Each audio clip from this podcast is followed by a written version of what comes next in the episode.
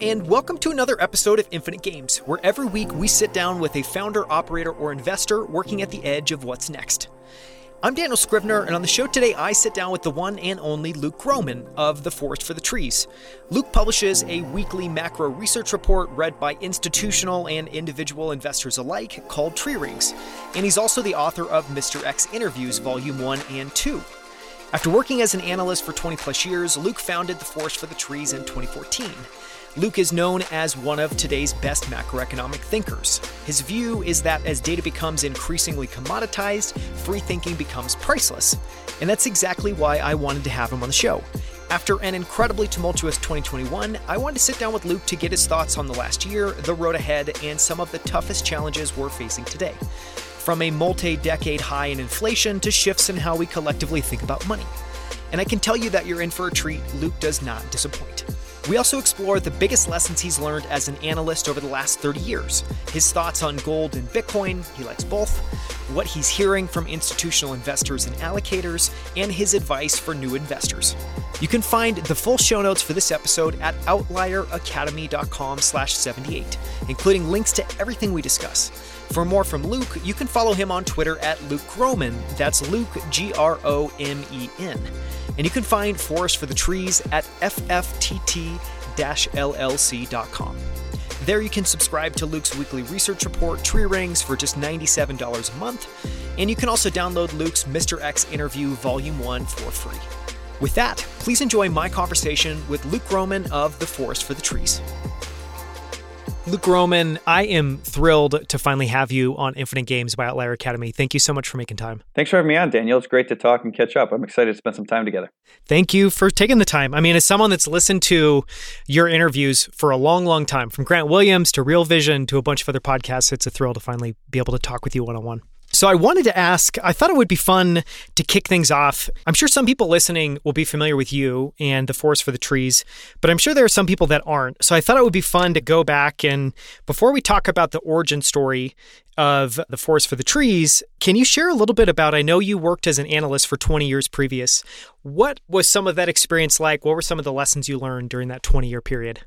Was a great experience. It was nearly 20 years and started off as a uh, junior analyst at a uh, small investment research firm in Cleveland, Ohio called Ralston Research. They were part of a money management firm and then moved on with a small group of people that left Ralston Research to form a company called Midwest Research. And sort of been 1996, I want to say early 1996. I was literally, I think, the ninth employee sitting on a temporary office space, licking envelopes as the junior guy, sending out letters to clients to explain the new firm and what we would be doing. And back then, the big source of investment research, or a big source of investment research, was talking to management teams. You'd call the management team, CFO, investor relations, get an update, and then the analysts and salespeople would talk to the invest, the portfolio managers and analysts, their counterparts at the money managers, and there's a lot of how the business worked on the research side. And what we found beginning around 97, 98 was that managements didn't like to share bad news. They would only tell you good news.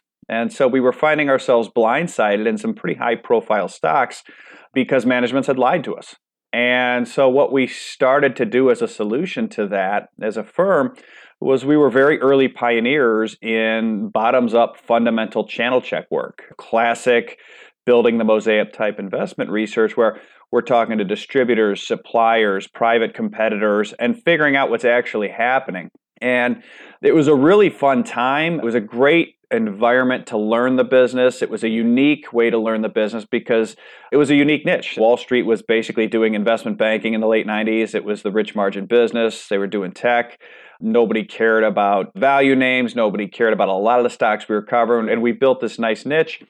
And we developed a real knack for having very accurate calls on what was actually happening. And as luck would have it, that was right around the time, 96, 97, that what I would call a hedge fund boom took place. So you saw 96, 97, there were a handful of hedge funds. And over the next 15 years, the number of hedge funds just exploded. And as they exploded, they were performance driven. They weren't just collecting fees, they were getting 2%, but then 20% of the profit. So they were highly motivated to work with and pay those firms that could actually tell them what was going on. And we were one of them. And so our business exploded. I switched from the research side to the sales side early in my career. And our business went from a very small little business in 96 to a much larger business in 01 when we sold that firm to First Tennessee Bank out of Memphis. And then after that, we were FTN Midwest. And for the next five years, it continued to grow really rapidly. Fast forward to 06, myself and another group of colleagues left to form Cleveland Research Company, where we were doing some of the similar types of research, again, bottoms up research, channel check driven. And it was really great way to do investment research. But then as it related to the macro for me, early on, I started writing a weekly piece for clients I called on for the firm, where I was putting pieces together from the bottoms up work we were doing and then marrying it with an overlay of macro and thematic work I was doing on my own. And so it was a different way of approaching macro and learning macro than many people do, which was this happened, this happened, this happened, this happened, and boy, there's something happened. Really, almost like a building up, a bottoms up building of macro was sort of how I learned that discipline. And it was a fun way to learn that business. We had a number of really, really great calls in the 08 timeframe because of who we were talking to. We saw the great financial crisis happening in real time, ahead of time. We were able to help our clients greatly position for that whole thing. So it was a fun experience. And just to try to parrot that back, see if I get this right. So it's basically you've kind of always done this bottoms up, almost 360 degree research, as you talked about, in part to de risk management lying outright about things that were happening in the business, but also, I'm guessing, to paint a bigger picture.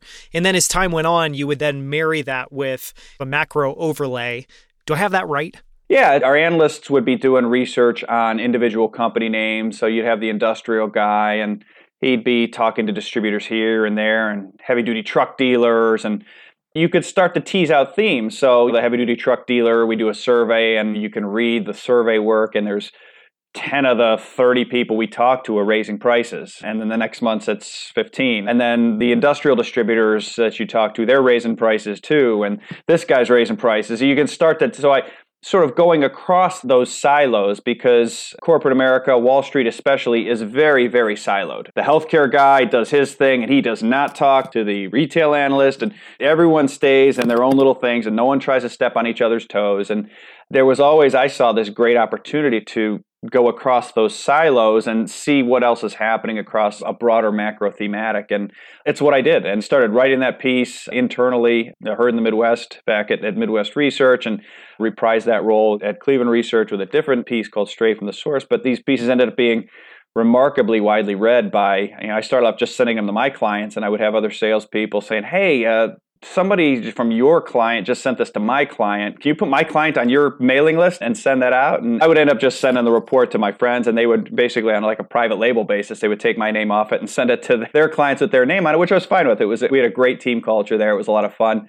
And uh, yeah, that's exactly what we did. It was just going across these silos to build up a macro picture that was, I think, pretty unique at the time you know, you talk about obviously sharing it. And, you know, I find this with your research now where I will frequently talk with friends. In fact, just literally this weekend, someone messaged me a tweet you shared over the weekend on inflation and supply chains. And, but what do you take from when you read a report, when it starts to take off? What do you take away from that? Do you think that's because you're a relatively unheard voice in the broader landscape? Like, what do you take away from that? Well, what that it made its way out there, or, or? yeah, that it just it becomes so viral because that doesn't typically happen with a lot of research where it gets passed around as readily. So I'm curious for your perspective on why you think that is.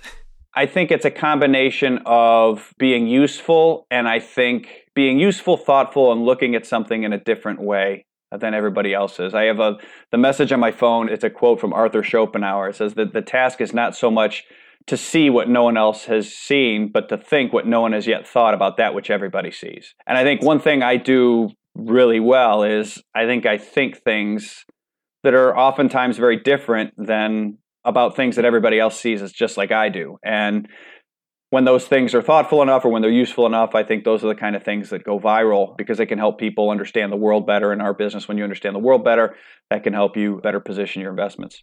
Yeah, it's so interesting. I want to talk in a second about the origin story of actually founding Forest for the Trees in 2014.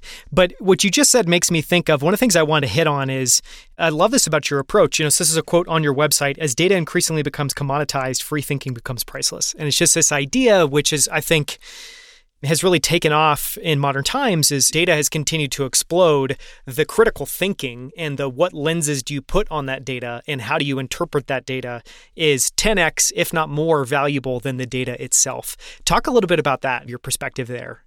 That is our view 100%. And I think it's interesting just over the course of my career when we talk about what we described before when we started off, it was the data that was the most valuable. It was hard to get stock quotes when I started in this business. You had they weren't free, and the proliferation of data, it's gone from being hard to get to sipping from a fire hose, and it gets very important for much more important to your point. The value is increasingly in the usage of the data, the interpretation of the data, the ability to position the data, to understand the context, all of these things, right? I mean, it's I equate it to a musician. Musicians all have access to the same eight notes on every octave going up and down. Yet you've got the Beatles, you've got U2, you've got, and then you've got a lot of people that they may be fine session musicians or great playing at a bar on a Saturday night, but they know they aren't able to put the notes together the way some artists can. And I think ultimately it's something we're seeing, I think, across the economy, not just in research, but just the ability to make the data useful, to interpret the data, to make music out of the data, if you will. I think increasingly, I think you're seeing that dynamic across a lot of different sectors in the economy. Yeah, which is fascinating because I mean, another way to frame that is like the quantitative used to be much more important. Now the qualitative is much more important. And something that I definitely see, and I'm sure this resonates with you as well too, is I think in a world where the interpretation of the data, which is inherently subjective, is the most important thing, it's just really difficult because there's so much noise. You're hearing so many opinions on every given topic that it really is hard to try to figure out where that signal is. And what can it sometimes feel like, you know, just browsing Twitter, you could see the same news story interpreted five times in the course of five minutes scrolling through your Twitter feed. no, it's absolutely right. And I think someone had to quote the barriers to entry are low, but the barriers to success are high in this world. And it's a very good way of phrasing it. It's a great quote. Okay, one more question, which is what was you have this kind of 20 plus year period where you're at a number of different research firms, you're kind of developing your own style. What was the impetus for you to go and found the Forest for the Trees? And was there a goal from day one? Was it just to be independent? What did you hope, I guess, you would be able to achieve? For me, going into the 08 crisis, I was doing some of the macro thematic type stuff in the seat I was in, primarily for clients of the firm that I called on. And to me, it was crystal clear what was happening, what was coming. I mean, I remember begging my father to sell all of his stocks and get out of all of his, you go to 100% cash in his retirement account in October of 07, right? So the S&P is still at a high. Cramer's already had his famous meltdown a few months before, but like everything was okay, everything was good. To me, just the way the data spoke to me it was clear to a number of us, not in the firm, that things were getting weaker. It was clear to me that the system was at risk of collapsing based on some of the things I had heard. And so going into the 08 timeframe was doing a lot more sort of macro thematic stuff as it was. When we came out of that, the policies that were put in place by US policymakers, to me, it now seemed clear, every bit as clear, that the world was going to become much more macro and central bank driven. And so I was spending more and more of my time working on those types of things, even though we were known as a bottoms up fundamental channel check shop. And ultimately was doing more and more of that. My clients were really liking it. I didn't call on that many clients within the firm. We had a limited client list because that was one of our niches as we only sold our research to so many people. And by about 2013, I went to my partners and I said, look, I want to do this full time. And they said, you know what, that might be interesting. Let's talk about that a bit more. And we talked about it a bit more. And I said, well, one last thing. I want to have complete creative control to write whatever I want to write. And that to me was really important. Number one, that independence. But that independence to me, I think, was really important because, I, again, to me, it seemed crystal clear that things were going to get weirder and weirder. and which has turned out to be very true. it's turned out to be very true. And quite frankly, I underestimated by an order of magnitude how weird it would get. But it just seemed like it'd be very important me for to have that freedom. And from a marketing standpoint, they had a hard time sort of figuring out how we would position that. I'm a little bit of a different guy. And so what we did is we parted ways amicably. I'd worked with these guys for nearly 20 years at that point and I have a ton of respect for them. And they helped took care of some healthcare stuff for me as I started off and etc. But it was a little scary. People say, hey, have money, have skin in the game. Well, I had skin in the game. And so basically I walked away from a well paying job in investment research where I had all this experience, established basic clients on what was basically a belief on my part that what I was doing and that the clients I had been calling on really liked, that I would be able to distribute that more broadly and that others would like it as well. I had no reason to believe that that was true other than conviction in my own abilities and what I'd seen from a very limited sample size and walked away and the other thing I did too within that was is again to that point of independence I didn't take any outside investors because I didn't want anyone else having a say in what I could and could not write. And so it was one of these things where basically me and Mrs. FFTT, as I call her, we're putting the house, we're putting sort of everything on the line, putting all the chips back in the pot for a very big hand. And we had basically three piles of money. One of the initial startup pieces of startup capital I had was I owned a 100 acre farm as a piece of investment property. I sold that, set that money aside, set some other money aside, and that was sort of pool number one that I fully expected to burn through. And then pool number two was, hey, if we get the pool number two, we maybe got to start thinking about what do we do next. And then sort of pool of capital number three was the stuff where if we burn through pools one and two, it was start to hit the ripcord time and it's time to look for something else. Maybe we sell the house, maybe we move, whatever. It was one of these things where I felt so powerfully. It was, I just knew Uh, you may have seen Jeff Bezos talked about his regret minimization framework when he talked about starting Amazon. And FFTT is no Amazon, obviously. However, it was one of these things I read that, and I just, and for the audience, Bezos' regret minimization framework was when he went to one of his mentors about starting Amazon in 96 or 97, his mentor said, Look, project yourself forward to be age 60 or 70 and look back. And if you know you're going to regret not doing it, then do it. You can always come back and do something else. And I just knew with every fiber in my being that if I didn't give this a try as a standalone business, I'd regret it later on. And I knew I also had a finite window. My oldest was three years from going to high school, and then two years to the next one. And so three years ahead, my monthly nut was going to go up a bunch, and then go up a bunch more two years after that. And then you get to college, and pretty soon you wake up, you're 55, and you're like, eh, I'll never do it. So it was I knew I would regret it. I knew it was now or never. And then we did it. And it was just a blast. I mean, it was horrifying. It was fun. The first several pieces I did were complete and total shit. But you just sort of learned, you bring friends along, people come out of the woodwork to support you. It was just such an enjoyable, exhilarating, frightening, sort of all rolled up into one. It's incredible. And I'm sure for your kids, you know, an incredible example of a parent literally putting everything on the line to make this big leap into something that they were incredibly passionate about that could have been a total failure. And, you know, luckily was not at all. it seems like you've had an incredible run. I love that line you just said things were about to get weird and you underestimated by an order of magnitude how weird they'd get. I first want to ask a question, which is here we are towards the end of 2021. Today, do you have that same advice for your dad? kind of put everything in cash, get out of the markets. What's, no, your, what's your sense of where we are? No, I don't. My sense of where we are is we're at the end of we're basically in the first bursting global sovereign debt bubble in 100 years is where i think we are and when you take a step back, 2000, we had an equity bubble. It burst. The policymakers kicked it upstairs to the banking sector, right? I mean, Paul Krugman famously wrote in the New York Times in 02 we need a housing bubble to offset the demand lost from the stock bubble. And he got it. He and Paul McCulley at PIMCO both called for it. Policy was taken either directly to follow their advice, but the fact was is that bubble was kicked upstairs to the housing market and by extension the banking system by creating a housing bubble when that burst, it was kicked upstairs to the sovereign level by governments backstopping everything. And there's nothing else to backstop the sovereigns except the currency. Basically, you have to weaken the currency to make the sovereign obligations payable and in nominal terms because governments don't default. It's at least a political choice and they rarely choose to nominally default. And at the same time, we just by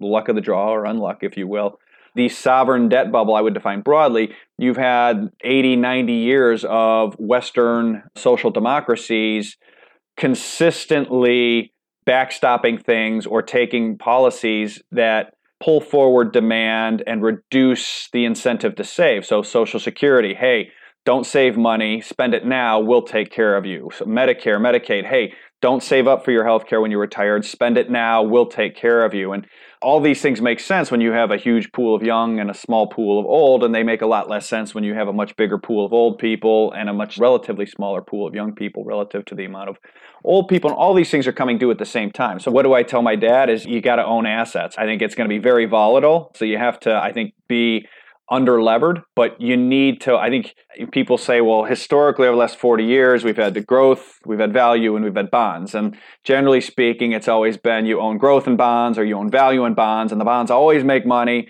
And the growth and value, you do okay depending on how you shift back and forth and what's in vogue. And I think for the next probably five, ten years, you set aside bonds and you've got growth and value and then probably some alternatives whether those are real estate whether that's bitcoin whether that's gold whether there's a number of other things. But you need to own assets that have a face value that can rise in price to compensate you or hedge what i think is the inevitable fiat currency deflation or depreciation devaluation that has to take place to make these promises good on a nominal basis. On that asset side you talked a little bit, you hit on some of the assets that would make sense to own. On the flip side of the coin, what do you think today may look like an asset to some people that's probably not? And it's probably not what they want to be owning over the next three, five plus years.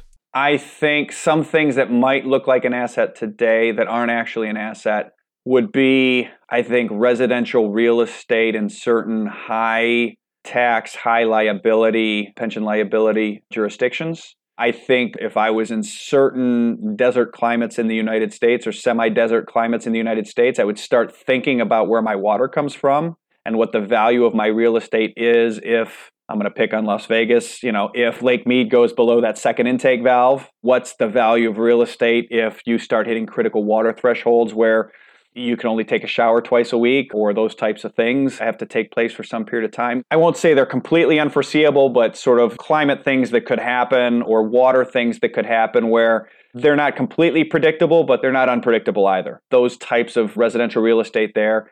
I think certain commercial stuff, I think you got to be real careful, which is, I don't think that's anything new in terms of what Amazon's doing with certain retail and commercial type stuff. Office spaces too is another one too, where you got to start thinking, what does that look like? And real estate people are very creative. They know their business well. They can usually find other uses for stuff. And that's ultimately all just comes down to price, right? It's price and location. Yeah. Feels like the one good thing in real estate is it's a group of people that I think are naturally very risk averse, risk conservative. And so I think they're try to be well ahead of the curve. It's interesting some of the things you talked about there, especially water, because that's been something I've been following for a while, which is just fascinating. And I'm glad you brought it up because I feel like it's under discussed. But, you know, your point around Lake Mead, it's fascinating and frightening at the same time. Like I remember earlier this year watching the story play out in California where this summer Gavin Newsom basically warned everybody that when the new fiscal year started, I forget if it was beginning of October, beginning of November, but basically if the new fiscal year started in California and water continued to be at the same level, and I forget the main tributary that they get it from,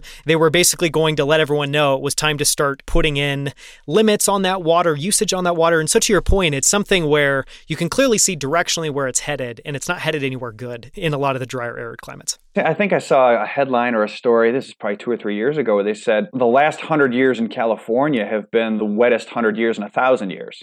I don't know how they know the last thousand years, but I'm assuming that they're tracking tree rings. They're doing something, right? If that's even close to true, California, eh, beautiful climate, beautiful terrain, beautiful. I mean, just it's a great place. I love California, but it'd be one of those things where we may actually have to start thinking about these things. And they're not the only ones, right? Tennessee and Georgia are currently in a water fight over an aquifer. Tennessee and Alabama are in a water fight over an aquifer. I think there's going to be more of these types of things, and maybe not even less here, but I think you're starting to see it in China, where there's been a couple pieces of really interesting research. Uh, a friend of mine, Gopal Reddy, uh, did a piece recently. It's actually in, published a piece today in The Hill magazine where it's starting to affect industrial production. So all of a sudden that starts to change industrial supply chain. So I think water is going to be something we think about a little bit more when you say, hey, where are assets that are currently assets that might be more of a liability than you think? I want to talk for a second a little bit about inflation, but I want to go back to something you touched on, which is, you know, you talked about these three pools of money that you've set aside when you were founding the company. And one of those was this 100 acre farm do you regret selling that 100 acre farm, especially in the inflation environment today? And then just any thoughts on a lot of the examples you gave are real assets. I'm curious for your take on real assets in the vein of farms and if you think that that's an effective way or other effective investments that people might use to combat inflation. And maybe you can combine that with just your general thoughts around it. Sure. So, do I regret selling it? In a vacuum, yes. I would love to still own it. Compared to owning FFTT, hands down, it was the right thing to do. Do I think a farm is a good asset inflation? Yes, very much so. Depending again on where you are. I think places like in the Midwest where I am that have natural water, I think other places in the southeast, Mississippi River Basin, some of those types of places where you have plentiful water. When we talk about a world, particularly in places like China, parts of Latin America, where you're starting to have some of this water scarcity, water is extraordinarily expensive to ship anywhere. It doesn't make any sense when you have a fully loaded energy cost because water is very heavy. And so the best way, or one of the best ways to export water around the world is via agricultural produce, is you're basically shipping water. So I think from that standpoint, if you think that we're going to have an increasing freshwater problem in parts of the world, particularly in places like in China, where there's a lot of people that eat a lot of food, then I think it's from a macro, big picture standpoint, I think farms make a ton of sense. I think, particularly here in the US, I looked at it as basically a bond portfolio with a floating coupon because the way I did my deal is I had a friend of mine who's a fourth generation farmer. His family ran, I don't know, three or 4,000 acres. And so my 100 acres was close to there. It was part of the reason I bought it. I just leased it to them, right? So they rent it from me. The rent floated up and down with crop prices on a lag. So when crop prices were high one year, they made money and then I raised rent on them. And some landlords don't give it back. I gave it back because I wanted to sort of a, a long term greedy approach and a mutually beneficial relationship approach. You have the coupon of the land rising over time, hedging inflation, or excuse me, the principal then you have the coupon, which is your rental, and your rent floats with actual inflation. It's not some CPI number that's hedonically adjusted or food being excluded. It's moving with food prices. So you're getting a hedge there. And then I think something that's an underappreciated part of or facet to farmland as an investment is the cost of carry is nothing because it's not CRP. I think it's CRP. CRP, no. I always screw up the acronym. But at any rate, there's an acronym. The gist of it is, is that if it's farmland, the taxes on it are basically nothing. So, for example, on my 100 acres, I think I was paying about $600 per year in total on the entire farm. And so your cost of carry is not getting eaten up with property taxes, et cetera. And you can feel pretty good about that because policymakers don't like to raise taxes on farmland because if they do, all they're doing is raising food prices. And nobody likes to do that because that just sets you up for higher inflation rates and political unhappiness. So you've got low cost of carry, you've got a real coupon, you've got the principal so it's interesting when you look, you know, I don't know if you know who the biggest farmland owner in the United States is currently. Yeah, I don't know if it's Gates. I know uh, Paul Malone. Yeah. Maybe Paul Malone? Used to be Malone, but it's Gates now. So you have a guy who got rich in tech, is working with some of the highest tech, gets seen all these, and the guy owns, I think, 230,000 acres, give or take, around the United States. And a lot of it is concentrated in these areas where there's endemic water supplies in Ohio, Illinois, Michigan, and in the Gulf area. So to me, it makes a lot of sense as an inflation hedge hard asset I'd rather own a farmland than a bond portfolio in the same amount. I'll put it that way. Yeah, especially today. It's interesting, too. You brought up, obviously, the kind of largest owners of farmland in the U.S. And the story I always heard around that is obviously it's a great inflation hedge. And you're taking money from these very volatile asset classes like tech, putting it into something like farm that's obviously not going to compound or not going to have the kind of upside appreciation, but it can certainly retain the value. But I didn't know about the holding costs and how low the taxes were. So it even makes so much more sense, I guess, when you understand that that piece of the picture as well too. Yeah, the cost of carry is de minimis. Yeah. One of your favorite quotes that I love is that the extremes inform the means. And there's been no shortage of extremes in 2021 over the last year. So I want to talk about some of those. And maybe the first one, just because we were just chatting about it on the tactical side of what you might do to try to hedge from inflation, I think it would be good to talk about the inflation that we're seeing. And so I'd just be curious if we were wind the tapes to the beginning of this year. How has this inflation story played out in your mind? What have you been observing? What have you been thinking about it as this story's played out in real time? Yeah, so as it's played out in real time, I guess I would take it back to summer of 19, and you, people can find this online. It was on a Real Vision interview called The Fed to the Rescue. And to me, it seemed clear that the U.S. had a balance of payments problem. Basically, and the foreigners weren't buying enough of our debt, and it was going to culminate one of two ways. Either you were going to have a very big deflationary risk off. Briefly, I thought my base case was the Fed would come in and begin growing their balance sheet again, effectively to help finance U.S. deficits. And we even never even had a risk off. We had the repo rate spike, which was really the only physical manifestation in the bond market from it, where you had 48 hours where repo rates at the front end of the Treasury curve went to eight to 10 percent, and then the Fed came in and started growing their balance sheet again, and they've been growing it pretty much ever since. And my view on this was that this was ultimately going to be inflationary, focused more on the asset inflation side at that point.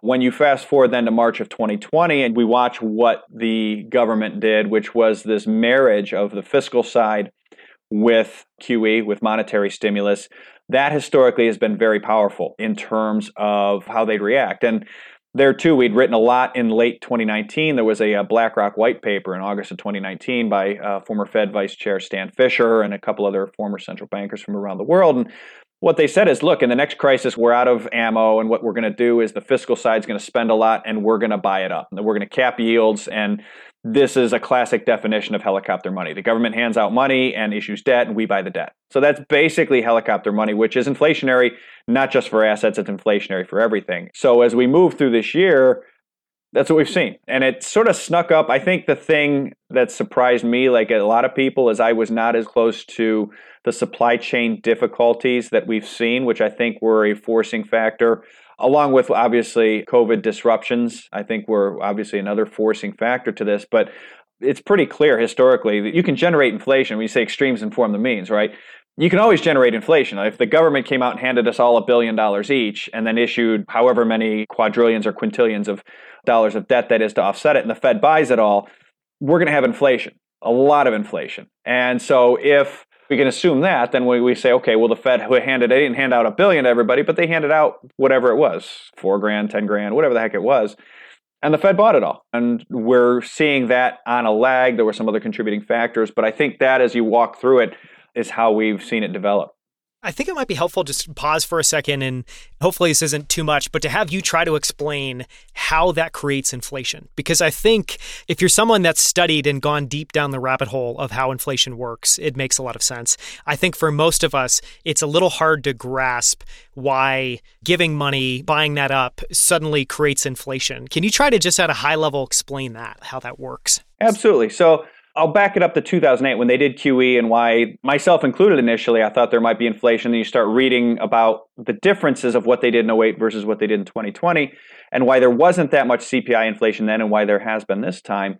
Back then, when the Fed buys an asset, it's not like the Fed has money saved up. The Fed is creating that money out of thin air. And so when they then go and buy these assets, in 08, these were assets that, and a lot of times, had fallen in price. And so they're basically writing an asset back up and they're creating asset inflation. And then there's a bleed off effect of, hey, my portfolio's worth more, so I'm going to spend more here or whatever. And that was kind of how 08 worked. But it's why you didn't have this broad scale CPI inflation that we've seen in the aftermath of COVID. If you fast forward 12 years to 2020 reaction, what we had was the government hands everybody money and then offsetting that, they raise money in theory, you know, they raise money in the markets by going around and borrowing that money. The theory of it, as you think about in your head, well, the government just spent it. And so the government then goes to everybody that saved money, and those savers buy the bonds from the government, and there's no net change in the money supply. And that's how I think a lot of people think it works. The reality is, is the government spends the money, hands it out,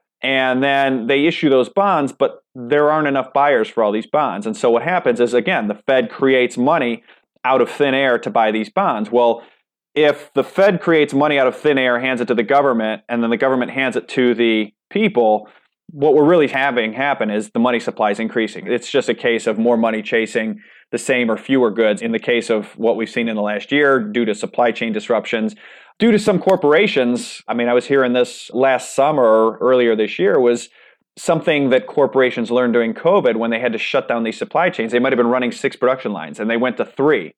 And what they found was let's just go back to four and raise prices 20%, and our returns on capital for our shareholders will be vastly greater by doing that than if we just bring all six lines back. And so there's been a lot of that type of behavior where the corporate systems are so good, they can run those analytics now and they know exactly how to profit maximize along some curve of price and volume. And I think, in addition to the money supply increases, the supply chain disruptions, there's probably been a lot of profit, return on capital maximization decisions made across corporate America and across the world over the last 12 to 18 months. Yeah, which is hard to fault Obviously, it's not great, but it's hard. To, That's what happens when you have concentrated industries, too, right? I mean, when you're very fragmented industries, but we've been moving towards much more, I wouldn't say monopolistic, some areas monopolistic, but much more monopsonistic. I don't know. Oligopolistic. How's that? That's one. Much fewer bigger competitors that, you know, they're not coordinating, but maybe they gave each other a wink, wink, nod, nod, and everybody gets a little richer for them. So, yeah. I think it's also interesting to reflect on a lot of these businesses also went through the existential shock of COVID feeling like just an absolute knockout punch to their business. And so I imagine, too, amidst that setting, it's really hard if you run a company to not then try to be very smart and very strategic about how you bring that back and how you try to recover from what's been this massive disruption.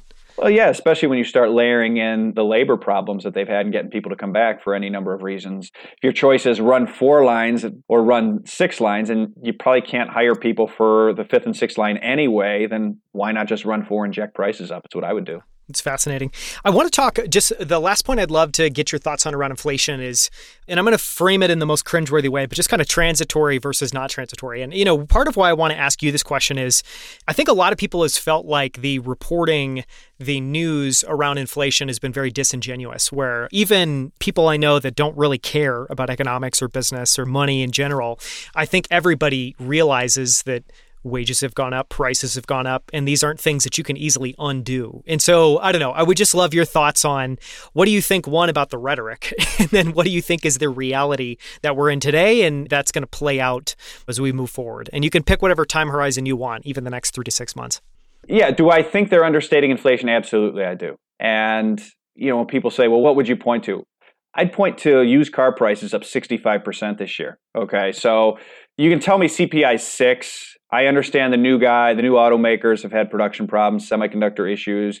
Used car prices are up 60% this year. And so to me, it strains credulity. You know, that's one where it's an apples to apples type of comparison, right? Because then you get into hedonic adjustments. You can see home prices being up 15, 20, 25%.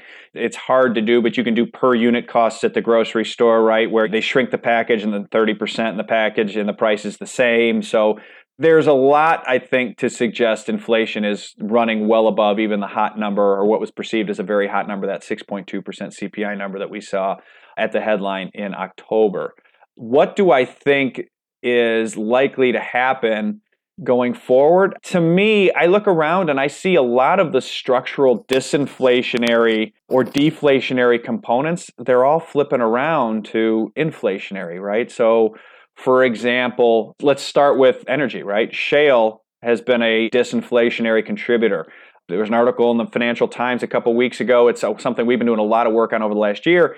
There is a lot to suggest that without significant price increases in the price of oil and gas, that shale will never produce more than it produced pre-pandemic, just due to the nature of that business. Very high decline rates, very high costs of capital, and a world that doesn't want to give those guys a lot of capital anymore. So the energy side, I think, is flipping around. There's been underinvestment in that sector uh, structurally for a decade in the core energy, in the core non shale business. You go to China. China's been a massive disinflationary force over the last 20 years. You are seeing China raise prices, you are seeing the US trade war, you're seeing talk about reshoring stuff here or moving stuff out of China. All of that is all else equal inflationary something I think is underappreciated and very counterintuitive as an inflationary driver. I would make the case that historically, deferral of cash compensation today into deferred retirement platforms, 401ks, IRAs, 403bs, these are people that were going to get cash and spend it into the economy at the time they were paid, but instead were incented by tax treatment to defer that consumption, put it into stocks and other assets, which rose significantly in price. And basically, in doing so, sterilized inflation at the time. That was inflation that should have happened then. Instead, it went into asset inflation. And now, given demographics, baby boomers start having these massive required minimum distributions of call it 2 3% of an estimated 20 to 30, 35 trillion dollars. That's a lot of money when you look at in the context of personal consumption expenditures, personal consumption expenditures growth. It has to come out, it has to be spent. So basically, these sterilized, upsized by asset appreciation, and now it's coming back out into CPI inflation. And oh, by the way, to a group of people that have been scared out of their minds by COVID. It's, you know, they, hey, we have all this, we got 10, 15 years to retire. And now it's like, hey, spend and live for today, the mentality you get post pandemic. I think that this disinflationary sterilization dynamic of deferred accounts is now going in reverse, which is 180 degrees opposite of what most people would tell you, which is that the demographics of the US, with all the old people having most of the money, is disinflationary or deflationary. I think it's very likely the exact opposite. They don't have to do the spending themselves. They pay for their grandkids' college. That creates money supply for the parents. They buy help with the down payment for their kids. You're seeing, you hear these stories, you ask around enough, you hear it, and it makes sense. It's what you or I would do for our kids or our grandkids if we were in that position. So there's a number of structurally inflationary factors that I think have switched. They're never going back to the way they were. Now, tactically within that, what the Fed does, the tightening, some of this, I think we've seen some disinflationary impulse tactically in the last several weeks as the Fed has suddenly gotten much more aggressive. But I think away from these tactical moves, I think we've switched up to a new regime of much more inflationary pressures than the disinflationary uh, regime we had been in for the last 20, 30 years. Yeah, it's a fascinating perspective. And I feel like you laid that out in a way that I haven't heard anyone articulate it, bringing all those pieces together. Obviously, would suggest moving forward, we're going to face a very different environment. you know, to ask the follow on question to that, I'd be curious for your perspective. And I think one thing that's really helpful when you think about inflation, and I always feel like that's, I forget the term, but I always feel like that's a very quaint, very nice way to talk about what's really happening, which is debasement, your, your dollar is becoming worth less and less and less and less. Inflating sounds like this wonderful, maybe positive thing is happening. This thing's, this balloon is growing when actually the opposite is happening. Obviously, the piece about inflation I think is under talked about, or like the connection is higher inflation suggests that the hurdle rate for being able to make a return at any level, whether you're an endowment, whether you're a pension, goes way, way up, which then starts to be an input towards changing your investing framework and maybe investing more into alternative assets, assets that are likely to be higher returning Thoughts on that? Do you think this will continue to propel investment in alternative assets? And then any just interesting perspectives around how this basically raises the bar, raises the hurdle rate that people need to achieve to actually grow money? Yes, it's interesting because when you look back to the 70s when we had sort of the last great inflation, in the United States at least. US debt to GDP was at 25%. Demographics were young. We were much more industrial, much less financialized. In other words, our economy was much less sensitive to a rise in interest rates. And when you fast forward to today, we have debt to GDP of 125%. We've allowed policy to evolve over time so that we've gotten rid of a lot of the industrial stuff and we have a very asset price sensitive consumer asset price sensitive consumption, asset price sensitive as a result GDP, asset price sensitive tax receipts, which is to say, we've got a situation where, unlike the 70s, where when inflation took off, interest rates could maybe they were behind. Real rates were, after inflation, were negative still in the 70s, but rates were rising. Rates could be a release valve. You contrast that to now, where rates really can't be a release valve in any real way because ultimately with 125% debt to GDP, of course, you can't go too far before your interest expense for the government becomes greater than your tax receipts for the government. The central bank prints the difference, and once you get that point, you will get some version of Argentinaization or hyperinflation. And I'm not talking about Weimar per se, but you're going to get really, really face peeling inflation. And what's been interesting is, to me, in terms of the investor thought process evolving from, say, 2015, if you would have said that, versus now, if you would say that. And in 2015, you were sort of like a handful of crazy people just saying, hey, you know, foreign central banks stopped buying treasuries in 2014 and on a net basis, basically, and we're going to have to finance it ourselves, and they're not going to let rates rise to attract capital because that'll blow up. So they're going to have to eventually really grow their balance sheet again. And that was crazy talk back then. And as events have played out, that's essentially been what's happened. And I think this sort of Ben Hunt does a great job calling it the common knowledge game, right? Where it's sort of always been true. I think everyone's always known, well, yeah, rates can never rise because it'll blow up everything. It'll blow up the government, it'll blow up every government. But now it's actually gotten to the stage where it's actually critical. One data point we always highlight in our research is what I call the US government's true interest expense, which is treasury spending plus the pay as you go portion of entitlements those went over 100% of tax receipts in the aftermath of COVID. And that's sort of the point where either you tell baby boomers, sorry, we can't pay you everything we promised you, or you default on treasuries, or you slash other treasury spending, which you really can't because they're helping support the economy, or you have the Fed print the difference. That was always the, you know, in 2015, that number, which is over 100% of tax receipts today, was more like 60. So the speed at which this has gone from, well, yeah, eventually that might happen if a number of things go bad, to holy crap, we're now in the rearview mirror of that key threshold, took six years, five years. And so it's been interesting to see investor mindset change around that inflation. Now, what does that mean for investing? To me, you have to decide are they going to let rates rise and sort of blow everything up, or are they going to go through periods of time where they threaten to let rates rise, kind of shake things up? You have some risk offs, but ultimately, you keep your eye on the end game, which is real interest rates have to get really negative to inflate this debt away. And to me, it's just crystal clear it's the latter. And once you understand that, then it comes down to okay, it's it's a poker game, right? It's about managing your chips and understanding not getting too far over your skis with leverage because these types of situations in history have been very very volatile. So you don't want to be wrong for the right reason. Pigs get fat, hogs get slaughtered really interesting uh, the kind of point you made there of obviously needing to let real rates get negative because you need to inflate away and get out of this giant debt bubble that we've created.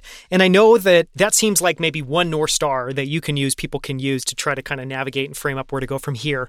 Are there others that you think about as much today? And maybe another way of phrasing that would be Are there other North Stars that you're looking at outside of that truth and that balancing act on the inflation rate side?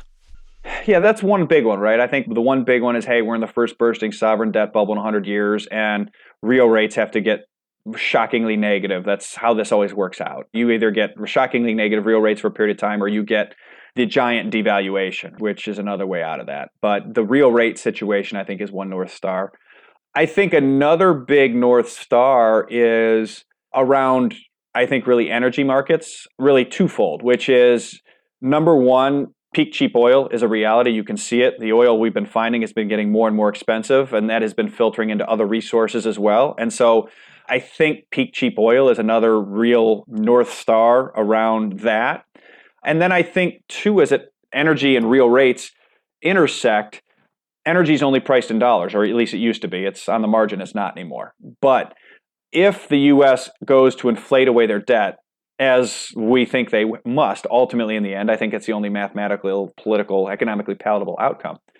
If you're on the other side of that, if you are a creditor nation or region that is an energy importer, like China, like Europe, like Japan in particular, what the opposite side of that coin to you is my energy bill is going to inflate to the moon as the Americans print all that money and as my energy bill inflates to the moon, my industrial production, basically, I'm going to run out of dollars to buy energy. And then I'm either going to have to collapse my economy or I'm going to have to devalue my currency. And that has all kinds of unpleasant political outcomes for those places, particularly China.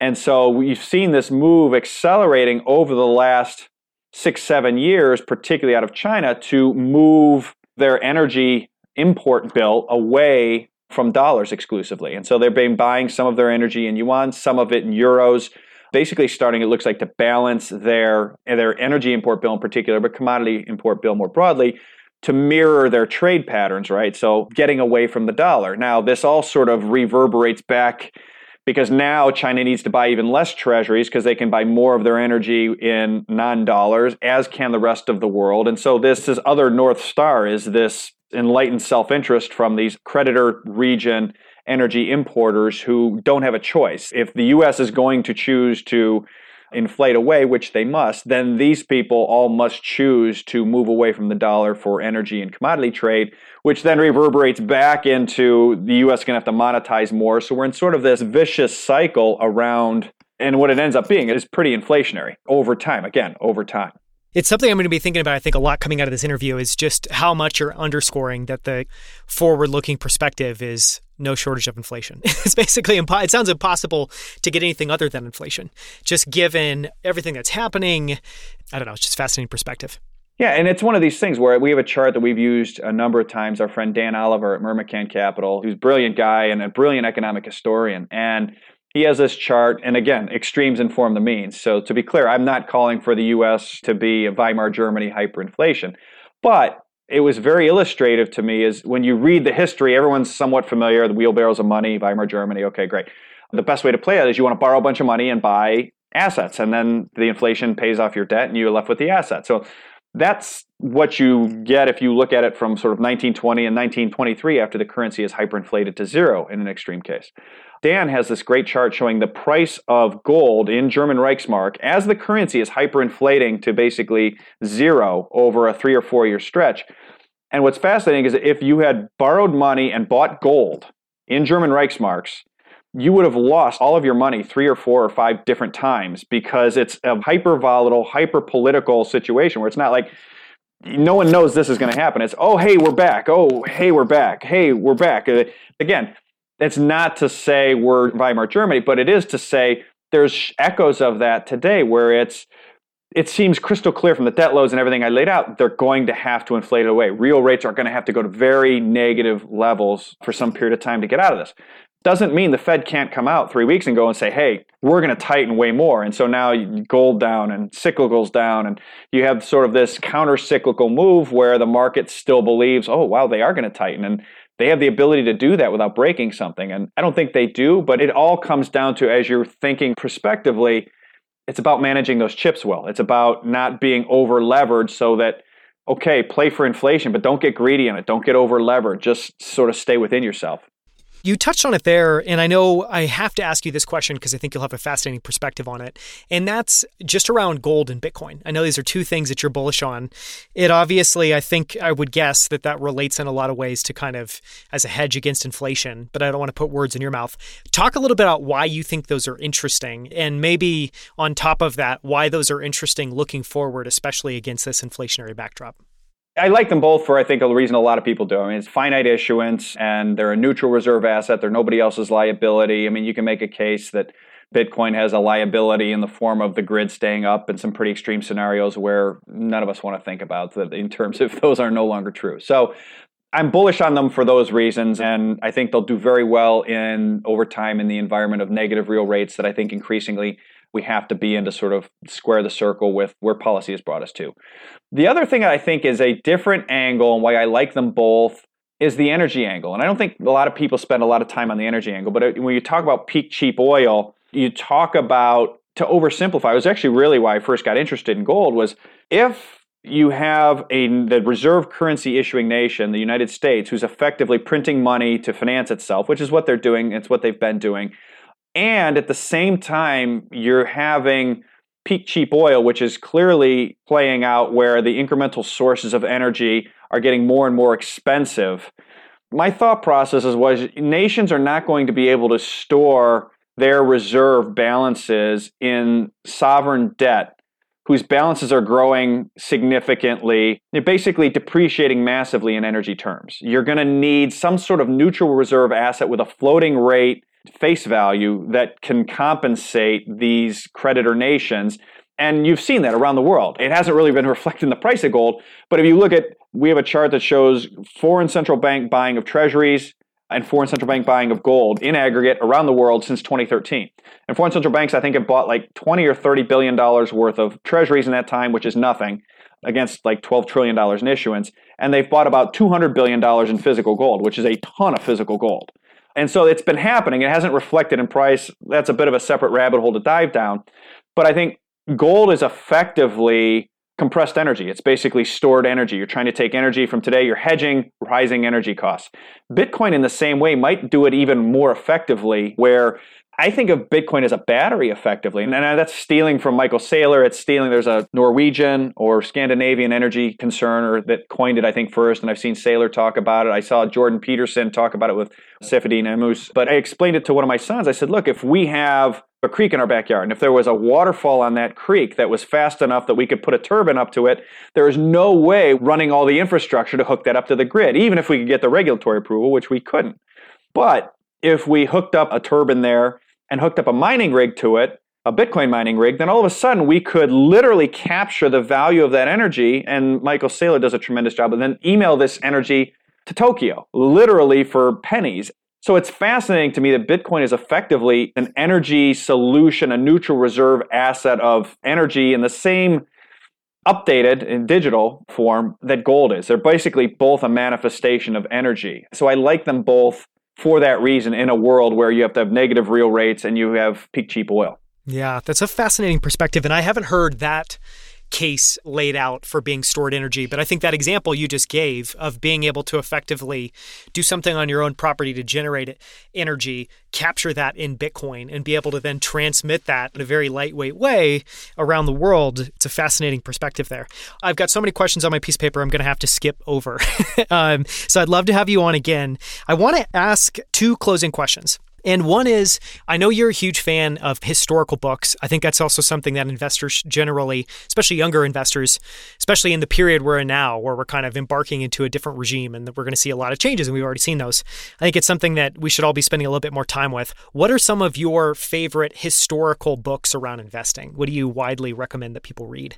I would rush out and buy two in particular vis-a-vis now. The first is Lords of Finance by Liaquat Ahamed and it is a biopic of the central bankers of US, UK, Germany, and France from 1918 or 1919 through 1930 or 31. And it sounds boring as hell, but it actually reads really, really easily. The very interesting gentleman. And the thing that's fascinating about historical books like this to me is that the one thing that never changes throughout history is, is human nature, right? It's always about fear and greed. And so when you put humans in similar situations, you can learn a lot by seeing how they reacted to it before. I read this book, I think it came out in 09. I read it in 2010 or 2011.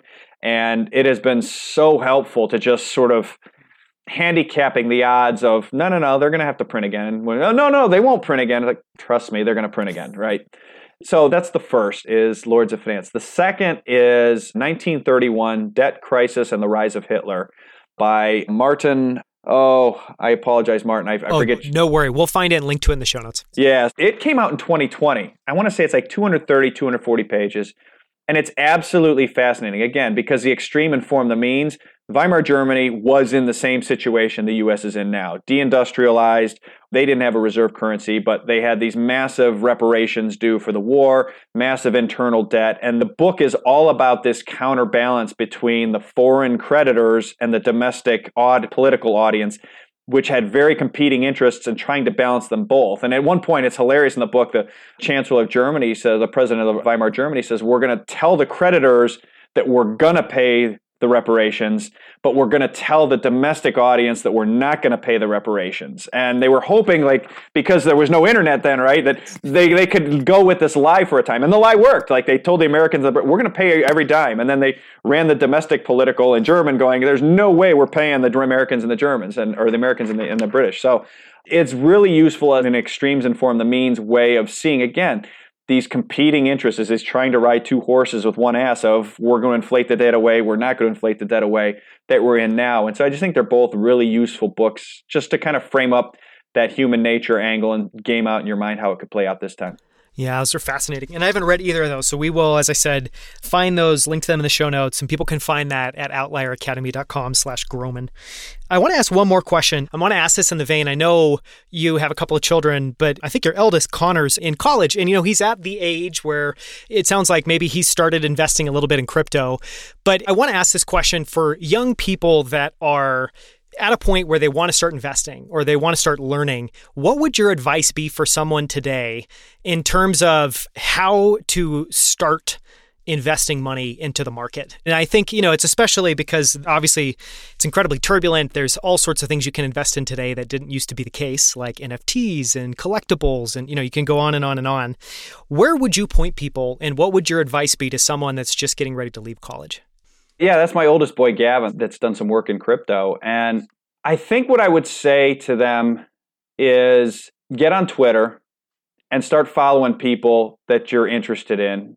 And then once you start to have a base, start a YouTube channel and start just making videos. You're going to be terrible at first, and that's okay. You're 18, you're 19, you're 20. You're supposed to, you know, but just do that, talking about this interest of yours, whatever it is in investing in finance because there's going to be more experienced people that you're going to learn a lot from and there's going to be a lot of experienced people that are going to be willing you know if you're humble and not a troll especially when they find out that, hey, I'm 20, I'm trying to learn this. It's amazing how much people will go out of their way to help you.